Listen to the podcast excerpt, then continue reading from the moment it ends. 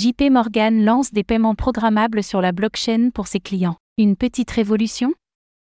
Une blockchain utilisée par Siemens et d'autres entreprises, afin de programmer des paiements quasi instantanés.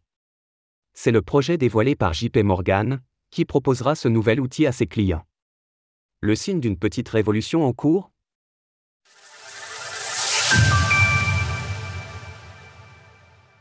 JPMorgan lance un service de paiement programmable basé sur la blockchain. Le système de paiement programmable proposé par JPMorgan se base sur le modèle des smart contracts. Les clients peuvent configurer des paiements qui doivent être effectués une fois qu'une série de conditions sont remplies. Le cas échéant, le versement des fonds se fait de manière automatique, quasi instantanée, et sans qu'il y ait besoin d'intervention humaine. L'institution financière souligne l'aspect novateur de ce service. Tout du moins pour le système bancaire classique. Nous pensons que c'est la première fois qu'une firme financière traditionnelle propose des paiements programmables à grande échelle, en utilisant de l'argent des banques commerciales. Car si c'est la blockchain qui est utilisée, il n'est pas ici question de crypto-monnaie.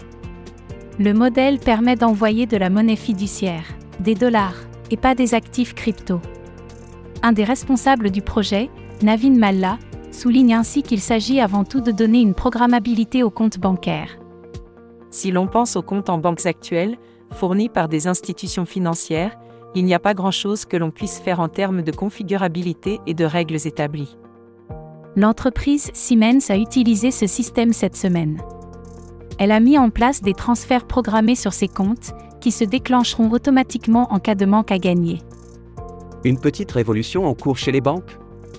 Au-delà de JPMorgan, l'intérêt des institutions financières pour le secteur a été manifeste ces derniers temps.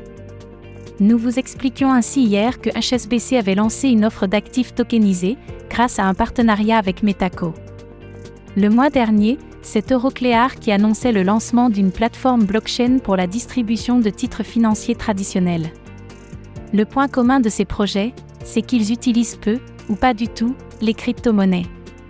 Les institutions financières reconnaissent en effet sans grands efforts l'intérêt de la blockchain.